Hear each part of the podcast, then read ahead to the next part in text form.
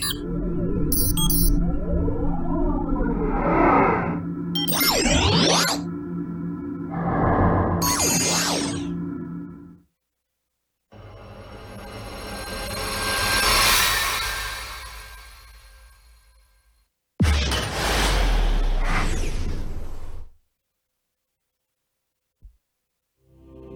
following content is not intended as a substitute for professional medical advice, diagnosis, or treatment. Always seek the advice of your physician or other qualified health provider with any questions you may have regarding a medical condition.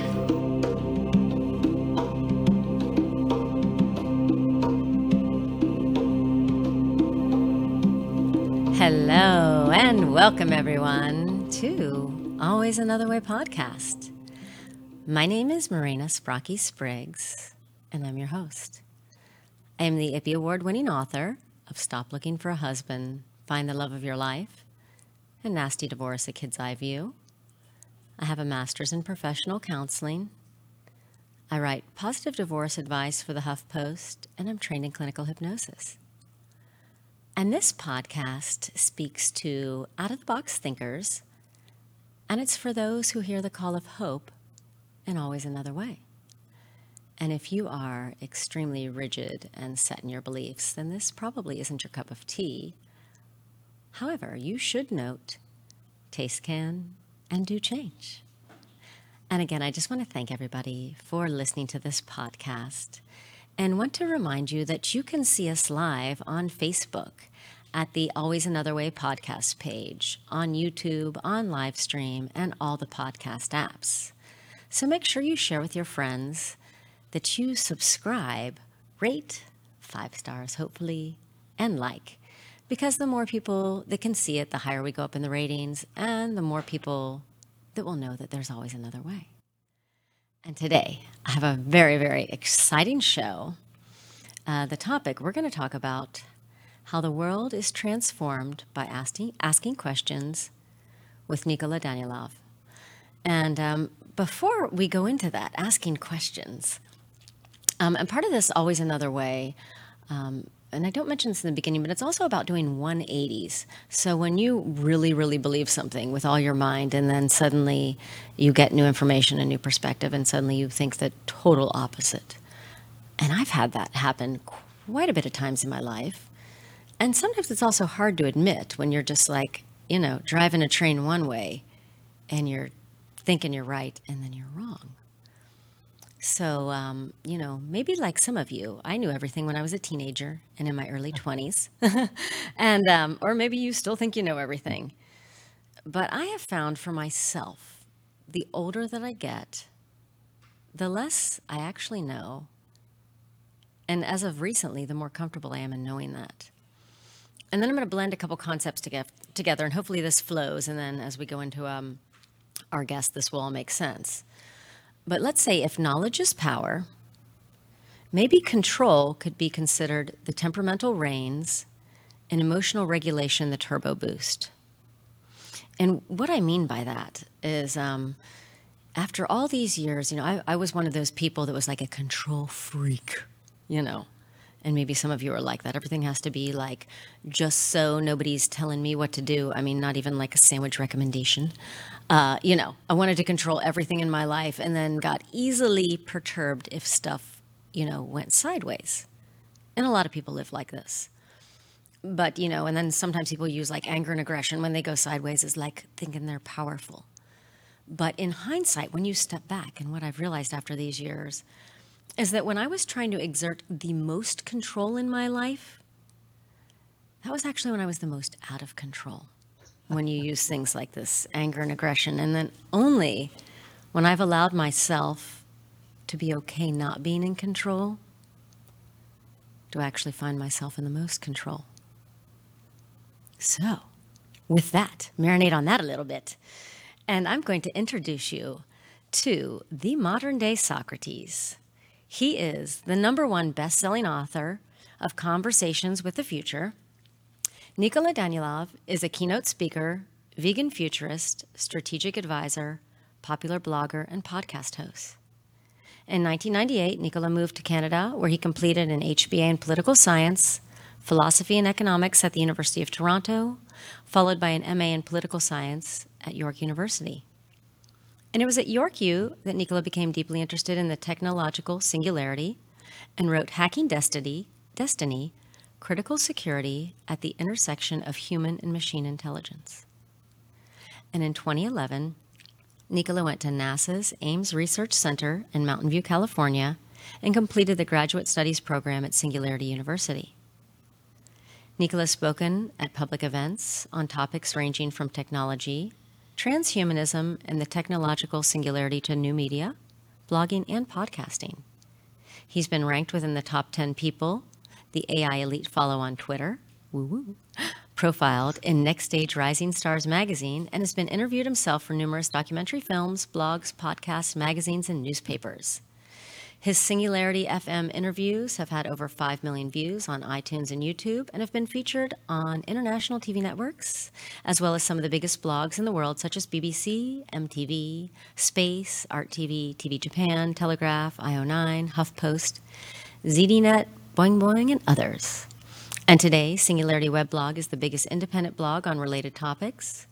The Singularity.fm podcast is the first, most popular, and widely recognized interview series in the niche. And according to Professor Roman Yampolskiy, I'm going to butcher his last name, but we're going to call him Yampolskiy. Yampolskiy. There you go. Nikola has established himself as the Larry King of Singularity. And I am just so happy to introduce the smarty, Mr. Nikola.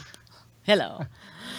Hi, Marina. Thank you so much for such a fabulous introduction. Oh, yes. And then um, let's just start a little bit by kind of talking about um, you a little bit.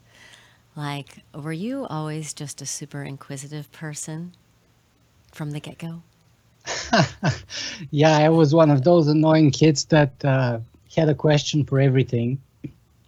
And so my friends often called me the professor, the philosopher, the know-it-all, the smart pants. uh, and then eventually I got to the point where very early in my childhood I started thinking that I actually knew everything. Oh, you too. Uh, and and uh, just like you, however, I discovered that the older I get, uh, the more convinced I become that I actually don't know anything and the more comfortable I become with that idea. So I think that's part of maturity, uh, personally, uh, and I think it it also is a very open-ended journey or pursuit of truth uh, that allows openings and possibilities that we couldn't possibly imagine when we thought we knew everything. That's for sure true, because you're certainly closed up when you know everything. I guess there's nothing to know. You know, you know it all. End of discussion. absolutely. That's why I am generally not a big fan of profound fundamental uh, answers. Uh, I think it was Richard Feynman who said, uh, I'd rather have questions that I can't get answers to rather than have answers that I'm not allowed to question. Oh, right on there. so so this is kind of like my work the core of my work is is mostly about asking questions and then letting other people come up with their own answers Nice. And let's let's dive into that a little bit. And so we picked you out. You have a blog with just super interesting stuff, and we just chose this this one particular post, which is the world is transformed by asking questions. And then in it, we'll kind of go into some of the the depth in that too. And I'll post the link so that people can look at it. But it. But let's let's quantify like what questions are you talking about? How is you know let's set this up. How is the world transformed? What kind of questions are we looking at, and how are they presented? Well, I mean, when you're a child, any questions are good. All questions are good questions, right? There's no real bad questions. So uh, people usually want to basically force feed their children with a number of answers that they think are going to serve their children as they get older. But actually, I think what works better is to teach children the proper habit of asking proper questions and then allow them to reach the answers themselves. And then in that process, they would actually, uh, the, the answers would carry a lot more weight and they would have uh, a, a lot more conviction about the, the validity of those answers because they weren't fed or given uh, to them, you know, ready to go as, as a fast food serving, but rather they had to work for them. Right. And absolutely, I believe that because if you're just memorizing and regurgitating, memorizing and regurgitating, no room for that. And especially a lot of the way um, that I know that the U.S. schooling, elementary school is set up, and that same, um, and of course, there's specialty schools where you can, Montessori and otherwise, where you can ask questions and explore. But yeah, with that, asking questions, um, you know, so why do you think that the world is transformed by asking questions instead of answers? Well, I mean, if you look at it historically, or if you look at it sort of in the realm of ideas, every revolutionary basically is a person who refuses to accept an answer that's given to him by the previous generation of wiser and older people. this is this is how revolutions work. The the new generation refuses to accept the truths of the older generation, at least until they kind of get to those answers in their own way and in their own time, if you will. And quite often in their process, they end up doing something to the dismay of the older generation, uh, which overthrows the previous paradigm, and they come up with new and better answers to the same questions that the previous generation was struggling with.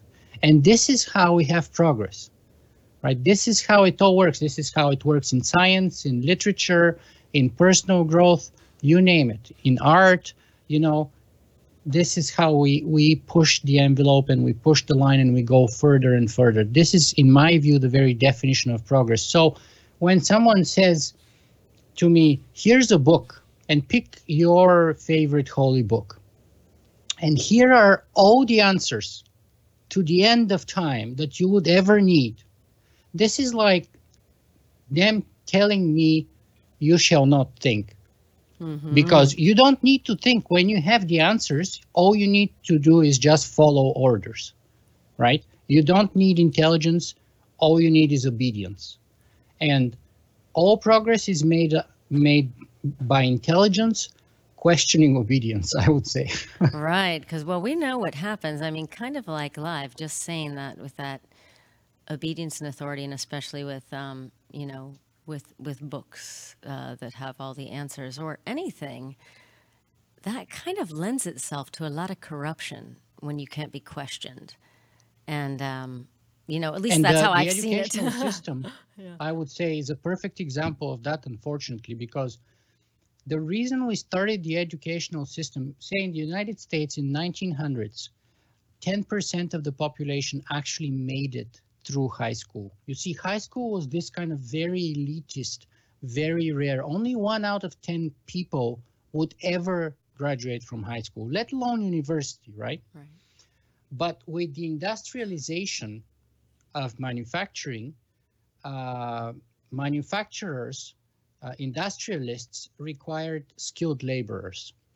And the most important quality of a skilled laborer is obedience. Mm-hmm. And so then the manufacturers were the people who put forward forth the requirement and the impediment for the wider population, for the workforce to actually go through high school, which is why high school is modeled on the factory model. Everybody is lined along the, their sort of uh, production date. So each students are in classes or grouped together based on their production date, their birth date. They're in rows there's a, a buzzer at the end of, of class. And the most important skill is obedience, is to do what the teacher tells you to do. You may be right, but if the teacher tells you not to do something and you do it, then you get punished for that. Because we don't want workers who question, right? We want workers who actually stay on their production line and keep the pace uh, going. That's it.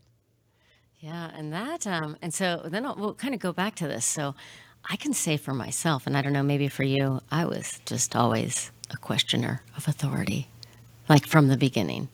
I've yeah. seen things, you know, that were a little bit sketchy going on. You know, children can witness. They're very, very smart, and we discount them a lot. But children are extremely smart and intuitive at very, very young ages. And um, so, why I like this so much about the asking questions is these like little deeper parts that you're just talking about and you know you know that schooling was originally yeah to have a factory worker that could sit still for eight hours do mundane mundane tasks you know regurgitate repeat and then not question why you're just making this amount of money and everybody and else is if moving you up. ask too many questions you're considered defective so they return you back in uh, one one level back again one class back or keep you together so they basically don't put you uh, in circulation but they hold you to sort of fix your defect just like it happens in manufacturing by the way. Yeah. Right? Uh, and and so uh, but but uh, again that, and that actually worked during the the period of industrialization. But today actually when you had to regurgitate answers and you can actually do something useful with them. But in a world of google when answers are free right? Because it takes 10 seconds to google anything. Mm-hmm. then the real value is at the question level. So when question when answers are free questions can be really priceless. Yeah. That's where the value is. Because the better the question that you begin with the better the answer that you're going to arrive at.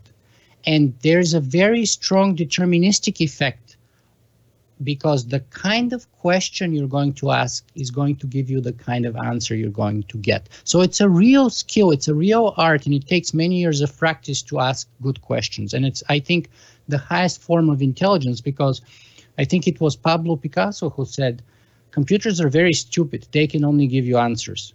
oh. You see, that's what makes us unique, especially an artist. An artist is somebody who questions the established order, whether art, whether politics, whether the historical context they live in, uh, whether architecture, you name it. They start questioning the previous, um, you know, common sense, and they start breaking the taboos, if you will.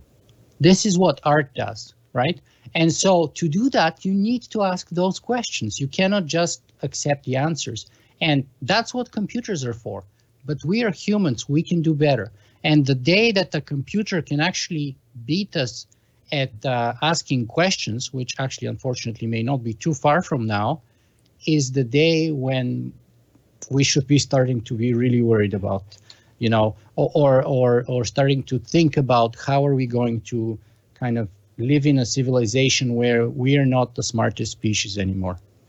Right. And so, you know, with that, like, so let's talk about like what some, maybe like some big questions are that people could ask beyond the just like, um, how do we get to world peace? Uh, that's kind of big, uh, you know, slimmer down. But you mentioned some in your blog about, you know, when just questioning um, I guess it's not reality, but the uh, like, you know, gravity or theories or even you know bigger stuff like that. Is Right. What is so, out but there? let's start with the simple stuff, perhaps. Right. So, I mean, Albert Einstein discovered his theory of relativity one day when he was uh, uh, at night coming home. He was working as a patent clerk in an office in uh, Switzerland, and he was biking home from work in the middle of the night, and he had a little uh, headlight on his bicycle, and he asked himself the question, "What would it be like if I'm actually able to write?" On a light beam. Hmm. And then to be able to answer that question, actually, he had to come up with a theory of relativity. And that's where it all started. But of course, you don't have to be Einstein and you, ha- you don't have to ask those questions. You can ask simple things like, for example, who am I? Hmm. Right? Who are you? Most people actually never get to ask these questions. You can ask, is there a God? Uh, what's the purpose of life? Uh, uh, what's the good life? Uh, what is justice? What is love? Uh, what is beauty? What is friendship? What is art? Uh, you know, what is piety? All those, all those things that, in my opinion, the Greeks and the Romans used to do very well. Uh, so in the time of Socrates, people used to have this this this thing called the symposium, and the symposium was basically a drinking party. It was a bunch of guys. Unfortunately, at the time, it was mostly guys.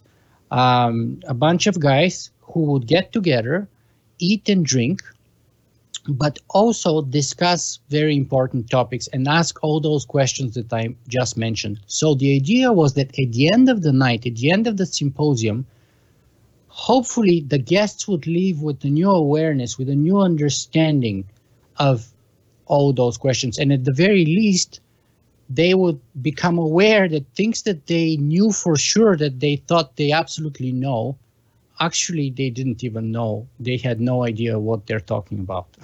Because that's what happens. Everybody thinks oh i know what the good life is. I know who i am i know if there's a god i know this i know that but if you actually start going deeper and deeper in this you know you cannot actually find out any of those answers or get close to them even a little bit unless you you start up with ignorance and of course most of us don't start up with ignorance but we start up with the presumption of knowledge. right. And then some of that, that's where I kind of want to even like that emotional component of like, uh, you know, emotional regulation with people that think that they're just like all the know it alls and then need to come back. And then how people get together and you've got to find people with the better like emotional regulation uh, to have these conversations because just you talking there of like a group of people, um, you know, that come in talking about deep things, and then I'm assuming like not hardcore on the drinks because you get dumb, but you know, uh, t- talking Absolutely. about about really deep issues, and then coming out, hey, we discussed a lot and we don't know it.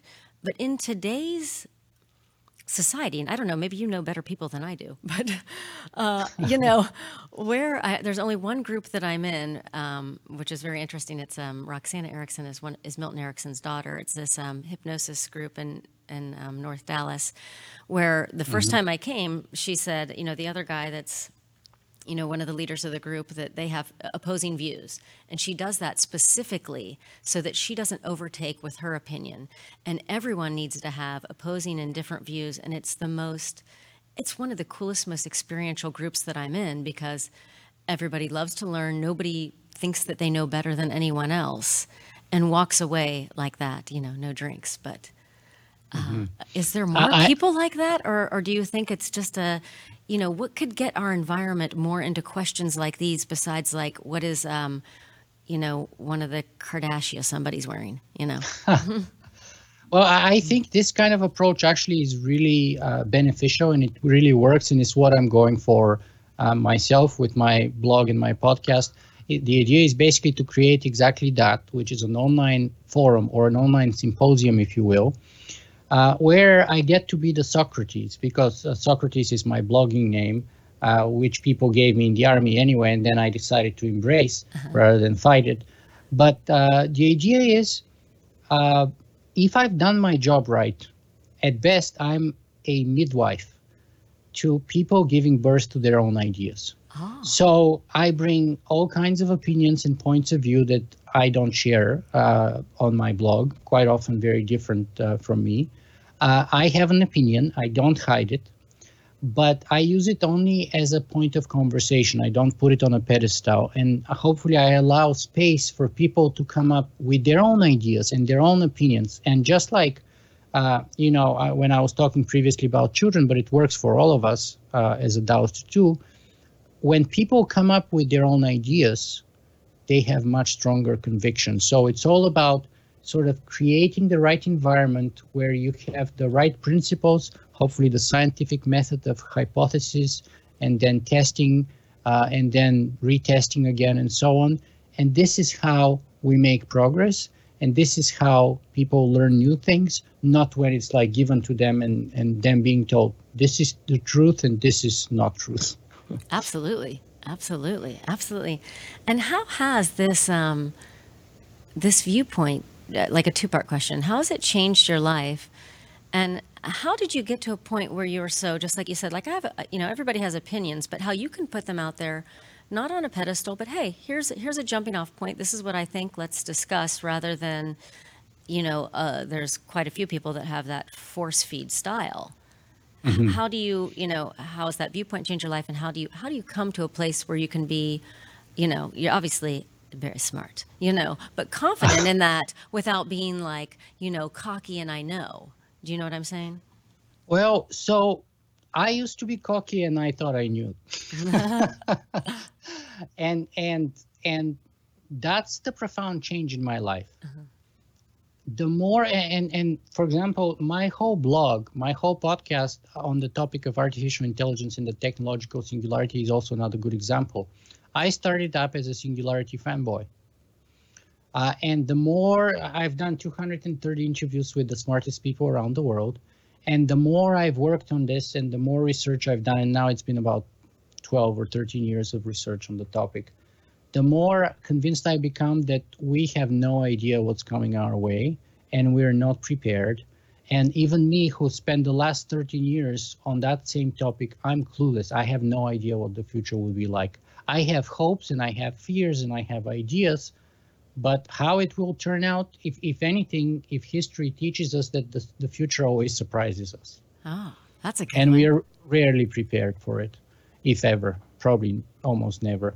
And if if if it doesn't surprise us, then that's that's just some kind of a very extremely random and rare phenomenon. Um, so that's the major the major sort of personal change in me. I used to be a know-it-all, uh, and, and now I I've actually learned one of the hardest lessons in life, perhaps, that I don't know. Mm-hmm. Believe it or not, and people tell me, how could you be a futurist if after 13 years of studying something you say you don't know? Well, but that's the truth. I have ideas, I have hopes, and I have fears. And I can share with you what those are, and then hopefully you can decide for yourself which hopes and which fears you share with me or not, and which kinds of actions you would share with me and you think that we should or we shouldn't do. But, uh, you know, and, and that's another thing about questions and answers, by the way. You see, questions have a lot more longevity. Because if you look at those questions that I mentioned before, that the Greeks and the Romans were asking, and that we were asking basically since the Epic of Gilgamesh and probably even before that, the questions have remained the same. What have changed, though, are the answers. Mm. In each epoch, each timeline, each century gives a different answer. But the question remains the same, and this is how we make progress. Then the next generation comes, and sometimes it takes 500 years to come out of the dark ages to come up with a new answer, but eventually a new answer emerges. You know, and we had feudal, feudalism as a as an answer, and then we had capitalism, and so on and so on. And then we had other potential candidates like communism or socialism that tried to provide an answer but failed in the 20th century. Uh, and so, if you look, there's no other field such as technology where answers go obsolete faster than, than that. All right. So, so for example, in technology, in a certain context or timeline, the best technology was, you know, uh, a, a, a shell-shaped Motorola Razr cell phone. Mm-hmm. Right. That was the best answer of the day. Everyone had one of them at the time, and it was the best. And then that answer lasted for a couple of years, and then we had the iPhone. Before that, we had Nokia probably, and then or, even before that we had the blackberry oh, yeah. the crackberries right that was the answer that was the fad that was the best thing that was the and it was really the best thing at that time that was the best answer but the question remains the same. The question is how do we communicate? How do we connect with each other? How do we connect with the world? How do we connect with the internet? How do we connect to the machines? And each epoch provides a different answer. Now we have the iphones maybe android and so on and so on. And so technology is the place where those answers go obsolete for sure and much faster than, than any other place. But the questions, you see, those questions, they have longevity. So if you look at it from a cosmological sense, questions such as how did the universe begin? What is the universe? How will the universe end? Will it end? Is it expanding? Is it shrinking? Is it the big rip? Is it the big bang? Uh, is it, uh, you know, inflation theory and so on and so on? All those questions may actually last forever. And at different times, we may come up with different answers.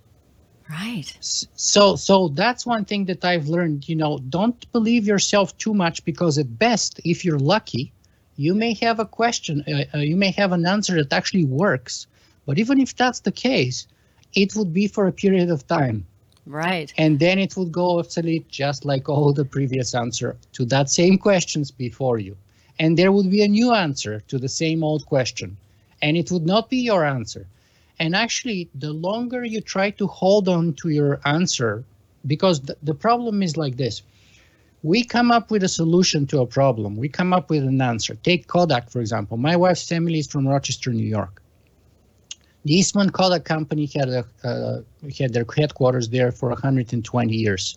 And Kodak was a 28 billion dollar company with 100,000 employees worth, uh, you know, and they had this answer. The answer was uh, uh, analog image mm-hmm. consisting of film and, in other words, paper and chemicals.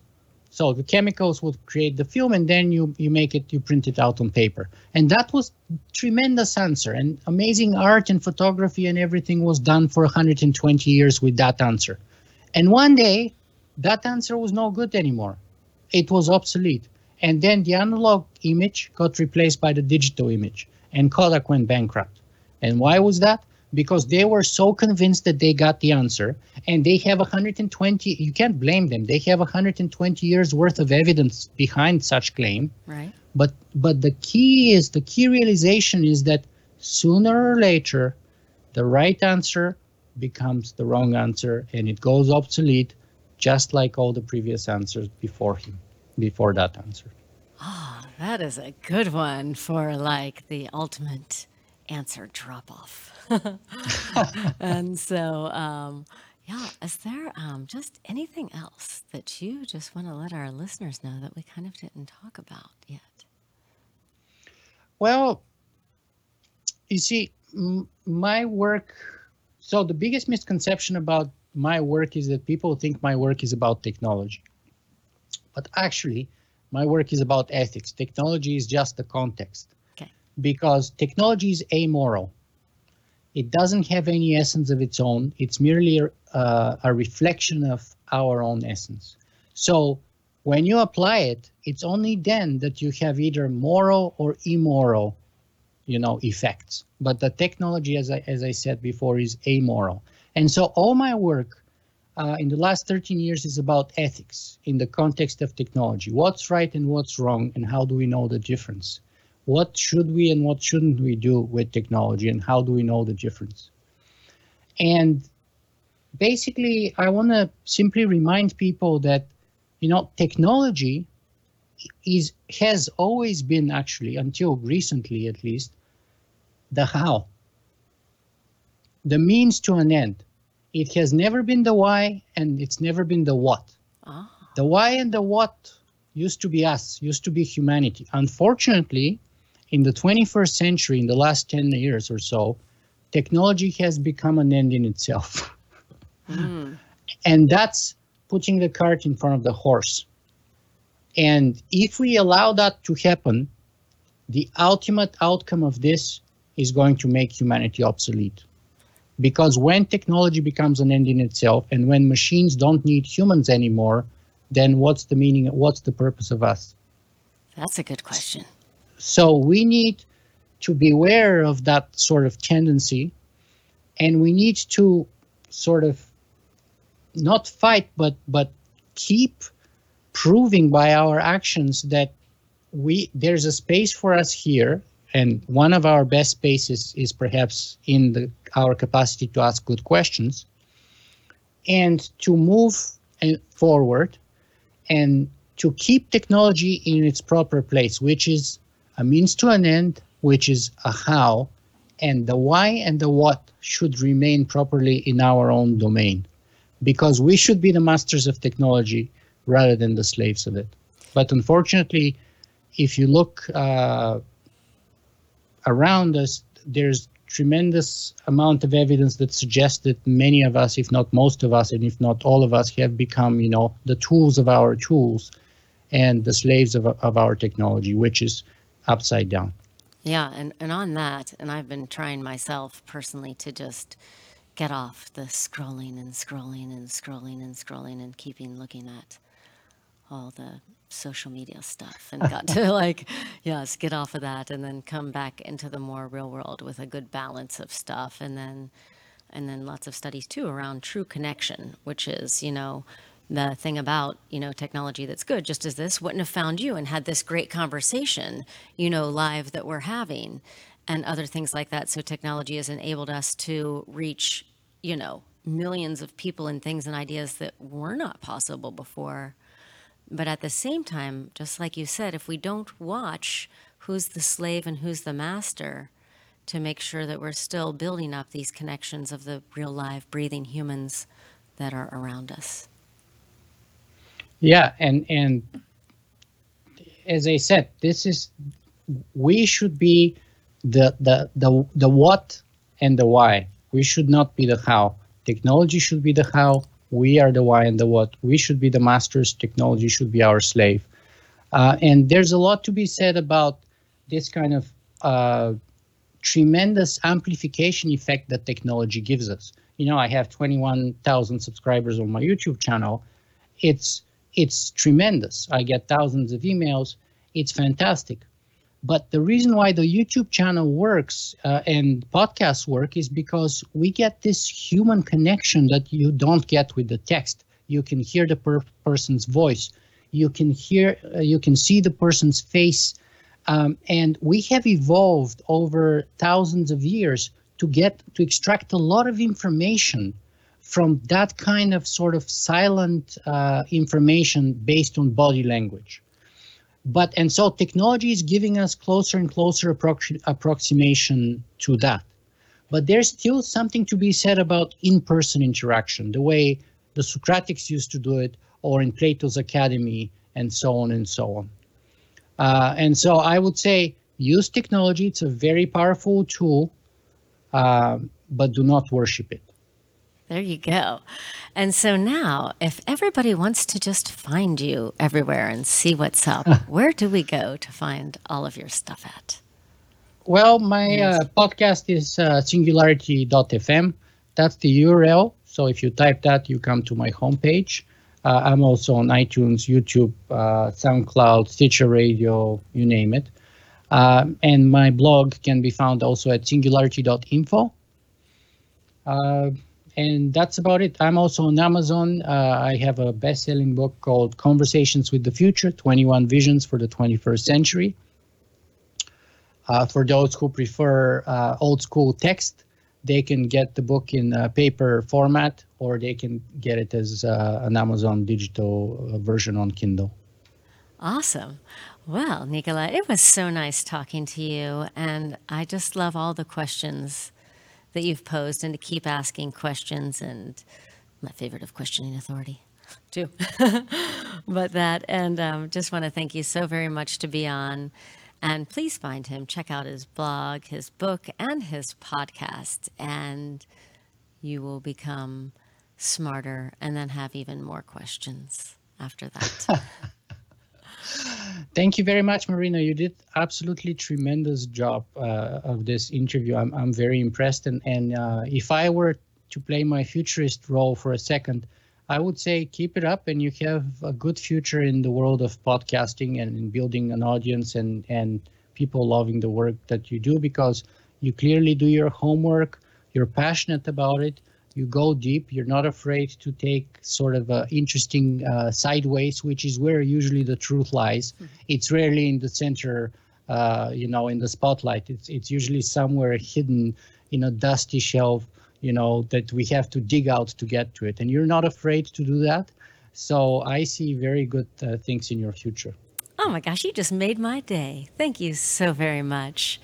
And thank you to everyone who's listening and you know that there is always another way.